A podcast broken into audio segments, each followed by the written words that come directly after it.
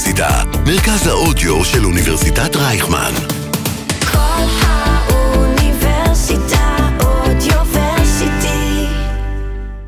שלום לכם, מאולפני הרדיו כאן באוניברסיטת רייכמן, אני רועי כץ, אתם צופים או מאזינים ל-RU Expert, סדרת שיחות מקצועיות ואישיות עם מרצים מובילים כאן באוניברסיטה.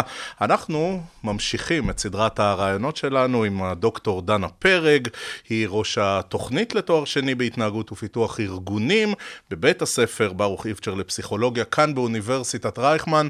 שלום דוקטור. שלום. אנחנו מציינים בתקופה הזו, פחות או יותר, שנתיים לקורונה. כשאנחנו רגע לוקחים את זה לשוק העבודה ולסוגיות תעסוקה, אחד הדברים שאנחנו כבר אה, לא יכולים לברוח מהם, הוא גל נטישה עצום. אנשים אומרים, גם עובדים רגילים, גם בכירים, שלום, תודה, אנחנו עוזבים. אני צוחקת, כי לפני uh, שבוע דיברתי עם uh, מנהל, והוא סיפר לי שהיא עזבה והוא עזב, ופתאום זה יוצר חוסר יציבות בצוות וביכולת להשיג את היעדים ולהתנהל מול הלקוחות. ואמרתי לו, אתה חי כרגע במציאות ש-anytime you can be rejected. זאת אומרת, היום מנהלת או מנהל באים בבוקר לעבודה, או ראשת צוות, והם לא יודעים מי היום יאמר להם, זה לא אני, זה אתה, ולהתראות. אני פותח סוגריים, לאן הם הולכים כולם? Uh, מאוד תלוי. זאת אומרת, יש פה uh, uh, מאוד תלוי uh, בסקטור, אבל קודם כל, יש סקטורים שיש בהם הרבה מאוד היצע. אז יש אנשים שלא שהם לא הולכים לעבוד, הם פשוט הולכים לעבוד במקום אחר. אוקיי, זו נגיד תעשיית הטכנולוגיה. תעשיית הטכנולוגיה, אבל לא רק בתעשיית הטכנולוגיה, כי מה שקורה, ומה שאנחנו הרבה שומעים ומדובר על תעשיית הטכנולוגיה, שזכתה לכינוי הייטקס, הלך וחלחל לעוד תעשיות. זאת אומרת, היום משרדי עורכי דין ומשרדי רואי חשבון מתחילים לאבד חלק מכוח העבודה המקצועי שלהם לטובת תעשיות טכנולוגיה. כי היום בטכנולוגיה יכולים לעבוד הרבה אנשים שהם לא טכנולוגיים. וזה מעמיד אותם, את אה, משרדי רואי חשבון ומשרדי עורכי דין, כדוגמה, הם לא היחידים, באתגר אה, ארגוני שהם לא התמודדו איתו. שאיך הם משמרים עובדים, ואיך הם מביאים אליהם עובדים, ואיך הם יוצרים מסלולי התפתחות קריירה לעובדים, ואיך הם אפילו שינו את השכר למתמחים. זאת אומרת, אלה דברים שיש להם אפקט הרבה מעבר לתחום מסוים. אז קודם כל, אנשים זזים בתוך התחום ובין תחומים. אה, יש אנשים שהשנתיים של קורונה, אה, אתם יודעים, מגפה היא משבר, ואני חושבת שכולנו חווינו, אני אומרת חווינו, אבל אני חושבת שזה עדיין חווים, חווינו וחווים תקופה של, בספרות המקצועית אנחנו קוראים לה prolonged uncertainty. זאת אומרת, חוסר ודאות מתמשך. וזה מאוד שונה מחוסר ודאות מסוג אחר, שתוך כמה זמן אתה כבר, המצב נהיה ודאי. נכנה את זה מה, לונג קוביד תעסוקתי? לונג קוביד תעסוקתי וגם פסיכולוגי. זאת אומרת, אתה, אה, אתה יודע, כל אחד שתכנן בתקופה, בתקופה האחרונה אירוע, היה במתח הזה של מה יהיה אם ומה יקרה. זאת אומרת, אנחנו כולנו ב-prolonged uncertainty הזה. והתקופה המשברית הזו מביאה גם בתחום התעסוקתי הרבה אנשים אה, קצת לחשב מסלול מחדש, וקצת לחשוב לא רק מה אני עושה, ואיפה אני עושה, ואיך אני עושה, אלא למה ולשמה, ומה קורה במארג היחסים שלי ביני לבין הארגון וביני לבין הקולגות והמנהל והמנהלת. והרבה מאוד דברים שהיו כמעט מובנים אליהם שככה זה לפני הקורונה, הרבה אנשים התחילו לשים סימן שאלה.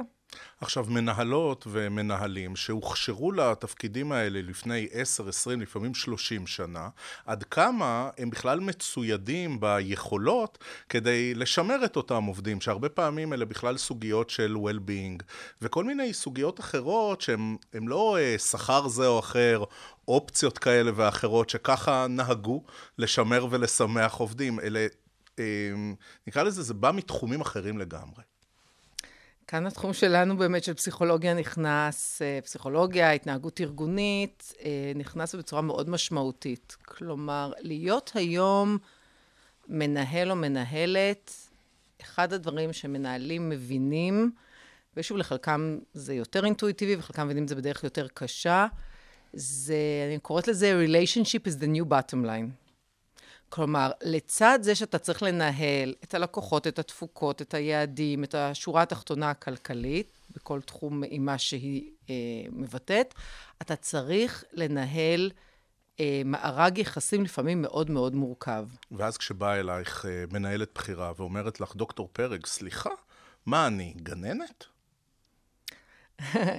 היא לא גננת, אבל ג... עולם העבודה הוא בעיניי, הוא גן הילדים של הגדולים. זאת אומרת, היא לא גננת, אבל אם תחשוב על זה רגע מאחורי הטייטלים ומאחורי המסכות, אני לפעמים אוהבת ככה לעשות זום אאוט על מקומות עבודה ולהסתכל, ורגע לדמיין את כולם אה, בגובה של אה, מטר, ובמקום להחזיק לפטופ מחזיקים קובייה. ואם רגע תחשוב על זה, אנחנו בעולם העבודה מנסים להשיג uh, תוצאות, לא משנה, לבנות מגדל, ואנחנו גם מתחרים, ואנחנו גם, uh, uh, אפרופו שאמרתי, rejected, לפעמים נמצאים בצד, לפעמים מצליחים ולפעמים נכשלים, וצריכים לגשר על קבוצות שונות בתוך אותו ארגון. זאת אומרת, הרבה מאוד דינמיקות אנושיות שגם הכרנו בגן, אבל שכללנו אותן, רק בגן הדברים היו מאוד בחוץ. והייתה שם מתגננת שטיווחה, וככל שגדלנו, הרבה מאוד מהמארג יחסים הזה נכנס פנימה והרבה פחות מדובר. ואחד, אני חושבת שצריך לעזור למנהלות ולמנהלים למצוא לזה שפה. כי הם רואים ומרגישים את הדברים, ולא תמיד יש להם את השפה, וזה לא שהיא עכשיו גננת, אבל היא, צר... היא חייבת, כדי להשיג את התוצאות שלה, לצורך העניין מכירות, היא בסופו של דבר צריכה לעבוד עם צוות של חמישה אנשים, שהם צריכים בסוף לעבוד מול הלקוחות, כל אחד בגזרה שלו. היא צריכה להיות איתם ביחסי אמון כאלה, כדי שהם יוכלו לעבוד מהבית או לא מהבית, זה הרבה פחות משנה. היא צריכה להיות מצד אחד מספיק available להם ומספיק ביטחון פסיכולוגי, כדי שאם הוא נתקע עם לקוח, הוא ירגיש מספיק בנוח לשאול ולבקש עזרה, מבלי לחשוב שהוא יסמן את עצמו בתור מישהו לא מספיק כשיר. זה נקרא לנהל יחסים. עכשיו, יש פה גם עניין של אה, פער דורי. יש פה הבדלי אה, שנים, גילאים, ואז אתה שומע הרבה מנהלות ומנהלים שהם אומרים, בואנה, אני לא יכול עם המילניאלס. אה, האלה. בדרך כלל מצורפת לזה קללה בוטה. הם מדברים איתי על משמעות, על רגשות, על, כל, על, על מימוש, כל מיני דברים ש... כשלמדתי את מה שלמדתי, אם בשנות ה-70, 80 או תחילת ה-90, מי בכלל בלבל על זה את המוח? אז העולם השתנה עוד לפני הקורונה, אבל הקורונה כאילו חשפה, הורידה איזשהו סדין, ופתאום הרבה מאוד דברים ששוב, היו שם, ראינו אותם גם במחקר, ראינו אותם בטרנדים בעולם העבודה, ראינו אותם מגיעים. זאת אומרת, אה, אני חושבת שאנשים שהם עם מומחיות בתחום, זה לא היה חדש, אבל מה שקרה בקורונה זה ש... המון נש... מסכות ירדו, והמון סדינים הוסרו. כשאתה מדבר על פער הדורות, תראה, אחת המשמעויות של זה שאנחנו הולכים לעבוד, לחיות יותר שנים, וכנראה כתוצאה מזה לעבוד יותר שנים, באין ברירה או ברצון, כן, אם אנחנו נחיה עד גיל 90 ו-100, וקרנות הפנסיה לא יספקו, יכול להיות שגיל הפנסיה גם החוקתי יעלה, אנשים ירצו, יצטרכו לעבוד יותר, אנשים יהיו יותר בריאים, יוכלו, ירגישו שהם בשיא. אני מכירה אנשים בגיל 67 מהמגזר הציבורי שחויבו לפרוש בגין החוק, והרגישו שהם בשיא כוחם, ובשיא המומחיות, ויכולים ורוצים. אז אנחנו כנראה נעבוד יותר שנים. נעבוד יותר שנים, המשמעות מבחינה ארגונית, שבאותו ארגון יהיו לנו ארבעה דורות. כלומר, יהיה מישהו בן 70, ויהיה מישהו בן 50, ויהיה מישהו בן 30, ויהיה איזה סטודנט שעושה עבודת סטודנט והוא בן 23. וזה פער שאפשר לגשר עליו? הדרך שאני מסתכלת על זה, אני תמיד אומרת לאנשים בארגון, תחשבו על זה במושגים של היכרות תרבותית. אם עכשיו אתה, רועי, היית נוסע לעשות עבודה בתחנת רדיו באנגליה, מבחינת שפה אתה מסתדר, הכל בסדר. אבל ברור לך שהיית קורא, מתעניין ומבין שאתה הולך להיות באיזשהו פער תרבותי. אני חושבת שגם היית מבין שאתה לא הולך לשנות את האנגלים, וגם הם כנראה לא ישנו אותך. עכשיו צריך לייצר יכולת לעבוד ביחד. עכשיו, מה שאת אומרת פה, ואני משתמש בקלישאה הידועה שאי אפשר ללמד uh, כלבים זקנים טריקים חדשים, אבל האם אפשר ללמד... אפשר, האם אפשר, אפשר ללמד מנהלים ותיקים איך להתמודד? האם זה בר ביצוע? כשאת מסתכלת לתוך ארגון ואת אומרת, אין לכם ברירה. אם לא תעשו את זה, לא תשרדו, לא תצליחו לשמר עובדים, לא תצליחו לגייס עובדים. עד כמה הדבר הזה הוא באמת בר ביצוע? אחד הדברים המעניינים שקורים לאחרונה, זה שארגונים מתחילים לעשות reverse mentoring. מושג המנטורינג הוא מושג שכבר קיים בארגונים, שהוא גם מעולה, אתה לוקח אה, עובד צעיר, למשל מי שנכנס לתפקיד ניהולי והוא רק בן 30, מצמיד לו מנהל יותר מנוסה, מוצלח, שגם יש מה ללמוד ממנו, והם עושים איזשהו תהליך, גם ביניהם אישי, הרבה פעמים זה גם מלווה באיזשהו תהליך קבוצתי של כל המנהלים הצעירים וכל המנהלים הבוגרים. זה דבר שאנחנו כבר מכירים. ארגונים התחילו לעשות reverse mentoring, כי ברגע שאתה מבין שידע, וידע זה לא רק uh, מה קראתי באנציקלופדיה, ידע ומיומנויות ויכולות נמצאות אצל אנשים שונים בארגון בתצורות שונות. אז יש דברים שהמנהל הבכיר יכול ללמד אותי, כי אני מעולם לא הייתי בתעשייה הזו. אבל למשל, איך עובדים עם הדיגיטל, ואיך מתקשרים את מה שקורה אצלנו בצוות בזמן אמת, בטיק טוק, מישהו צעיר בן 23, שחי בחייו הפרטיים במקומות האלה, יכול ללמד את המנהל הבכיר. והרבה ארגונים התחילו לעשות גם reverse mentoring, מתוך תפיסה שהלמידה ההדדית היא לא תלוית גיל. יש לצעיר מה ללמד מבוגר, ויש למבוגר מה ללמד צעיר. וברגע שוב שאתה אה, רגע שובר את זה, שהלמידה היא לא רק בהיררכיה של גיל, יכול, אז פתאום נפתחים המון ערוצים. וכשזה בתוך framing של אנחנו לומדים, כן. אני חושבת שזה די כיף. דוקטור פרג, אנחנו אה, נפגשים ומשוחחים כאן בכל האוניברסיטה, ברדיו של אוניברסיטת רייכמן, בשבוע שמציינים בו את יום האישה הבינלאומי. Mm-hmm. האם למנהלות קל יותר עם חלק מהשינויים מאשר למנהלים? האם את מזהה איזושהי יכולת של מנהלות, של ניהול נשי, להתמודד יותר עם מה שתיארנו בשיחה עד עכשיו? אני חושבת שזה מקום מאוד טריקי, כי הרבה מאוד שנים בסוציאליזציה של נשים, הנושא הזה של יחסים, כאילו תויג כל ה... כן, אפילו באבולוציה, בזירה של הנשים. ביחסים בתוך הבית, בתוך המשפחה, אחר כך בשנים שנשים השתלבו באופן מלא, כמו היום בשוק העבודה, הם הביאו את הדבר הזה. למה אני אומרת שזה טריקי? זה טריקי בגלל שהיתרון הזה בתוך עולם העבודה ובתוך עולם הארגונים במשך הרבה מאוד שנים, עד היום, הוא הפך להיות במקום נקודת יתרון, זה הפך להיות נקודת חיסרון. תסבירי. ומה זה אומר? למשל, בארגונים הרבה פעמים כשאנחנו מדברים על הנושא הזה של אינטליגנציה ביחסים, כל מה שהיום נדרש, ארגונים אומרים, כן, באמת אנחנו צריכים לעשות סדנה של soft skills. המילה soft skills ישר עושה הורדת ערך למושג הזה. מה שאני אגב אומרת כתשובה לאותו מנהל או מנהלת, אני אומרת, אתה לא צריך soft skills. That's your most crucial skills. כי מיומנויות רכות, אלו שיותר מקושרות לאינטליגנציה רגשית וכדומה, אלה מיומנויות שנתפסות יותר נשיות? כי מיומנויות של יחסי, יחסי אנוש ושל קיירינג ושל אכפתיות, הם, אנחנו מאוד מאוד צריכים אותם. אנחנו מאוד מעריכים אותם בזירה הפרטית בבית. אנחנו, ואני חושבת שזה אחד השינויים, אנחנו לא מספיק נותנים להם ערך בתוך עולם העבודה, ובמובן הזה ארגונים הרבה פעמים משתמשים ביכולות האלה. אני אגיד בצורה בוטה, לפעמים אפילו מנצלים את היכולות האלה, אבל לא מתגמלים עליהם. וזה אני חושבת הדבר צריך להיות פה בשינוי. כאשר ארגון אומר, זה יכול להיות על אישה או על גבר, היא או הוא, בוא נדבר עליה, היא מנהלת שמאוד עוזרת והיא מאוד טובה, היא קולטת מצוין את המנהלים החדשים, והיא עושה מנטורינג נפלא. אבל בטופס הערכה השנתי אין שום פרמטר שמתייחס ליכולת המנטורינג או הקליטה שלה של עובדים, אז הארגון עשה שימוש מצוין וגם נכון ביכולות שלה להיות מדריכה, מורה, חונכת, אכפתית, מורה דרך, כל מה שאתה רוצה, אבל הוא לא תרגם את זה לעולם המושגים של הנכסים הארגונים שעליהם אתה מקודם. ואני חושבת שאחד האתגרים היום בארגון זה לקחת את ה-relational skills, נשים וגברים כאחד, לסמן אותם כבעלי ערך, להכניס אותם למערכות הערכה, לכל ה-performance review, ולתגמל עליהם בקידום ובכל צינון אחר. אני נוקט לשון הכללה. למה תחום ה-HR, משאבי האנוש, בתוך הארגונים הוא תמיד תחום כל כך נשי?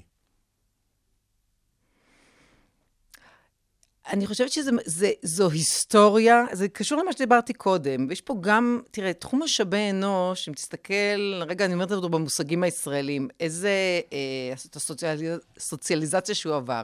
הוא היה נקרא בשנות ה-50 פה אה, בארץ, אה, תחום, ה, קראו לזה ההון האנושי, אחר כך טיפול בפרט, אחר כך משאבי אנוש, היום כבר מדברים על זה באנגלית, אז אומרים VP People, אחראי, אחראית אנשים. זאת אומרת, השמות השונים גם מספרים כבר סיפור של תקופה. אה, שוב, למה יותר נשים? אני חושבת שזה זה, זה בדיוק ה... ה אין לי בעיה שיש שם יותר נשים או פחות נשים. מה שמפריע לי זה באיזה אופן הארגון מעריך ומסמן וגם מקדם את האיכויות והתוצרים שמשאבי אנוש, או כל תחום אחר, שמיוצג הרבה פעמים על ידי נשים, מביאים לשולחן, והרבה פעמים הארגון, שוב, עושה הרבה שימוש, ושימוש מושכל בחלקים האלה, אבל כאילו ברגע האמת שמדברים על קידום, הערכת. ביצועים ותגמול, משהו שם קצת נשכח, ואת הדבר הזה צריך רגע לחבר ביחד. רגע פותח סוגריים, חוזר לנעשה פה בקמפוס. אחד האתגרים הגדולים הוא הקשר בין אה, האקדמיה לבין התעשייה, והעובדה שהרבה פעמים התעשייה אה, זזה בקצב הרבה יותר גבוה ממה שהרבה פעמים הסילבוסים או מערכי השיעור מצליחים. איך משמרים? איך משמרים רגל אחת במצוינות האקדמית, רגל אחת ברלוונטיות בתחום התעסוקה? שאלה מעולה. מבחינתי, כראש תוכנית לתואר שני בהתנהגות ופיתוח ארגונים, זו המשימה שלי. כלומר, זו המשימה שלי ברמה האקדמית, והמשימה מבחינתי, הנוספת שלי, כמו שאני אה, מנסחת אותה לעצמי, וזה מה שמשמעותי לי, זה באמת היכולת לסייע לאנשים צעירים לעבור פה מסלול או מסע לימודים טרנספורמטיבי, והפיכתם לאנשי מקצוע בעולם העבודה החדש. אז בשתי המטרות האלה אני מתמקדת. כשאתה שואל איך עושים דבר כזה, שיש קצב סילבוס ויש קצב אה, תעשייה. אני חושבת, אתה יודע, אחד המרצים אמר, אמר אה, לי יום אחד, החדר שלך, בינינו המרצים, אנחנו קוראים לו ה-R&D של התוכנית, ה-Research and Development. אני חושבת שבתוכנית אקדמית, אה, שבעיקר כזו שמאוד מחוברת לעולם שמתעדכן, אתה, בעיניי אתה צריך להיות חדר או בית עם קירות שקופים. שאתה יכול את האור שלך ואת התוצרים שלך ואת המחקר שלך ואת הידע ואת הפרויקטים שלך להוציא החוצה אל העולם, ואתה יכול לקלוט אה, מהעולם אה, גם צרכים, אבל גם תובנות.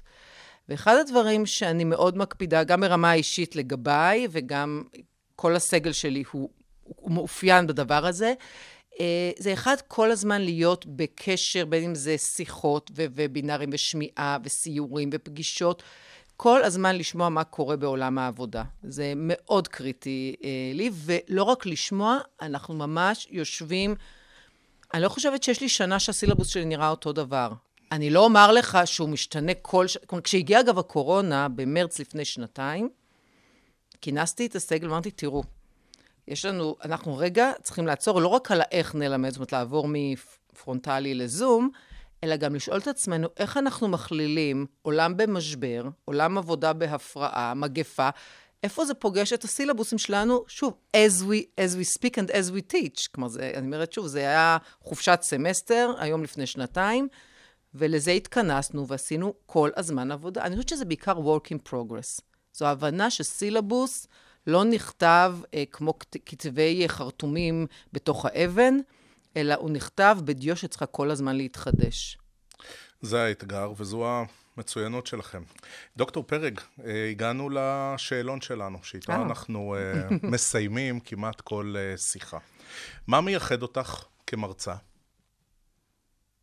אני דוברת הרבה שפות, במובן זה שההרצאה שלי זה גם מחקר וגם אומנות, ואני מביאה שירה וסיפור אישי, ואני אה, יוצרת... שירה ממש? כן, פואטרי. זה, אני מאוד אוהבת שירה וספרות, והרבה מאוד מההרצאות והלסת שלי... של הסטודנטים נשמטת? כי מה פתאום דוקטור פרג מקריאה לנו כרגע שירה? לא, לא, אני כזה את פשוט, זה? כן, כן, אני, אני יכולה לפתוח אה, קורס על זהות מקצועית עם שיר אה, של שימבורסקה על קורות חיים, או לפתוח הרצאה להתפתחות קריירה עם ציטוט אה, מקסים שאשכול נבו מתאר אה, במשאלה אחת ימינה, בחור צעיר שמתלבט אם ללכת לייעוץ תעסוקתי, והוא מספר את חיבוטי הנפש. וספרות טובה ושירה טובה מצליחה במעט מילים לומר את מה שאנחנו, האנשים הרגילים, כותבים אחר כך באלפי מילים. אז לכן אני אוהבת להיעזר באילנות גבוהים כאלה. דוקטור, המקום האהוב עלייך אה, ביותר בקמפוס אוניברסיטת רייכמן? האמת שיש הרבה מקומות. הקמפוס הזה הוא ירוק וקסום, ואני נהנית הרבה מהחוץ של שלו. קיבוץ. לגמרי, אני גם קוראת לזה הקיבוץ. אה, יש כאן אה, עץ פיקוס ענק בכניסה לקמפוס, קרוב לספרייה, שהוא תמיד שם, זאת אומרת, כשיורד גשם, הגשם לא נכנס, וכשיש חמסין נעים מתחתיו. אז אני ממש אוהבת אה, להביא שני כיסאות ולשבת שם לפגישה. הנה, תרמת לנו ברגע קטע קטן של שירה. אה, מודל שלך להשראה? אה, באישי, שתי הסבתות שלי, זיכרונן לברכה כבר, אה, שתי נשים חזקות, כל אחת מהן עברה את מלחמת העולם השנייה, את השואה, בסיפור אחר, שהוא מעבר לסקופ כאן, ושתיהן אה, היו תמיד אה, עם אה, חיות, רצון לחיות, ואיזשהו חיוך וקריצה אל העולם, שזה משהו שאני מסתכלת עליו בהמון השראה. וברמה האינטלקטואלית, שזה באמת ענף גבוה, גבוה, גבוה, אני לא חושבת שאני אגיע לשם, אבל זה במובן שבאמת זו השראה. ליאונרדו דה וינצ'י, ובכלל הרנסאנס, שהיה רחב ואינטגרטיבי, ומדע עם שירה ואומנות, אז זה וואו בשבילי. הרגע הכי משמח בחיים. יואו, תודה לאל, יש הרבה. אני אדם שיודע לשמוח באמת מדברים מאוד קטנים, ובטח גם מדברים גדולים. זאת אומרת, אה, אה, התכנסות עם אנשים אהובים על כוס יין טוב יכולה למלא את ליבי, ו- ושיחת נפש עם אה, חברה טובה, באמת, זאת אומרת, המון דברים. אה, וטיילתי עכשיו, ב- הייתי באזור שדה בוקר, מנחל צין, זאת אומרת, זה, זה, זה, אני באמת, זה, זה עושה, זה משמעותי לי ועושה לי את זה. ורגע גדול מהתקופה האחרונה זה ש... זכיתי ללוות את בתי לחופה עם uh, בן זוג uh, מקסים, שאני מאוד אוהבת גם אותו. וברגע הזה לדעת uh, שזו זכות מאוד גדולה להיות, uh, להיות שם. להיות שם, לזכות להיות שם, לראות את זה, לאהוב אותה, אותו, את שניהם. כל דבר כזה יכול, יכול להיות לא מובן מאליו. אם לא היית מרצה כאן באוניברסיטה, במה היית עוסקת? אמ, כשהייתי ילדה, רציתי להיות ג'ולי המארחת מספינת האהבה. Your cruise director. לגמרי. אה, ובאיזשהו מקום, אה, משהו מזה נשאר לי, כי מסעות, גם אנושיים וגם בעולם, זה הדבר שהכי מרתק אותי. אה, אז אולי מישהי אמרה עליי שאני מדריכת, אה, אני כמו מדריכת טיולים של אנשים בקריירה, אז אולי מדריכת טיולים בטיולים באמת, ואם משהו יותר קונבנציונלי, אז אולי בתעשייה, בכל הנושא של עתיד עולם העבודה, משאבי אנוש. אני רוצה להגיד שקרוז תעסוקה זה לא רעיון רע, דוקטור. יכול להיות שצריך לפתח את הרעיון, את הדבר הזה. סטארט-אפ. דוקטור אה, דנה פרק, תודה רבה על השיחה. תודה לך. עד כאן הפרק הזה של are you experts מול פני הרדיו באוניברסיטת רייכמן. תודה שהייתם איתנו. אני רועי כץ ואנחנו נתראה בפעם הבאה.